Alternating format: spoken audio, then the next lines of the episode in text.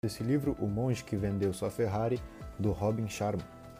Por que, que um dos maiores advogados dos Estados Unidos vendeu tudo o que tinha e foi passar um tempo na Índia, em cima daquelas montanhas lá, junto com todos os sábios? Os livros do Robin Sharma sempre são contados de uma forma diferente. Ele vai narrando a conversa entre duas pessoas, assim expondo a ideia de cada uma delas. Nesse livro especificamente, não é muito grande, tem umas 270 páginas, Robin Sharma começa a narrar a conversa entre esse advogado chamado Julian, que já tinha chegado no topo, chegado num lugar onde já não tinha mais para onde ir, porque ele já era conhecido em todo o país como um dos maiores advogados dos Estados Unidos. E a grande questão aqui é entender o porquê que ele saiu dessa vida, largou tudo, realmente vendeu tudo, foi simplesmente morar junto com os sábios de Sivana. Bom, durante toda essa conversa, Robin Sharma separa alguns trechos importantes e faz a analogia com alguns símbolos. Por exemplo, um dos primeiros capítulos ele começa falando sobre o cultivo do jardim.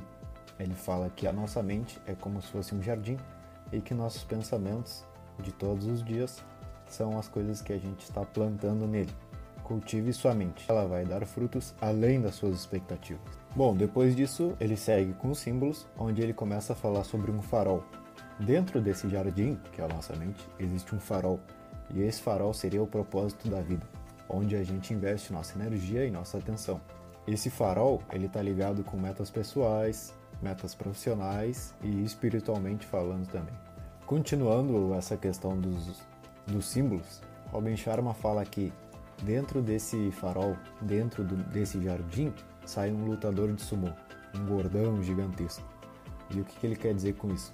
Como a gente está no mesmo jardim, vendo que dentro daquele farol sai um, um lutador de sumô gigante, ele começa a falar sobre a coragem que é necessária para viver a vida que a gente busca. E nesse capítulo ele comenta um pouco sobre o autodomínio e também sobre a importância de seguir os nossos medos. E nesse capítulo a gente encontra a minha frase favorita do livro, que eu vou ler para vocês.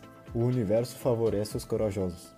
Quando você decide elevar a sua vida ao nível mais alto, a força da sua alma irá guiá-lo a um lugar mágico, com tesouros magníficos. Mais uma vez, Robin Sharma também é uma pessoa que te incentiva a ir atrás dos seus medos. E por último, não menos importante, ele nos conta sobre a disciplina. A disciplina é simplesmente algo que a gente teria que fazer todos os dias. Nesse caso, ele fala da virtude da visualização. Ele explica nesse capítulo sobre a visualização criativa, como que nossos pensamentos conseguem de fato criar uma realidade diferente e também como declarar guerra a esses teus pensamentos indesejados e que falam um pouco mais baixo dentro de ti. Bom, então sim, esse livro é um dos meus favoritos.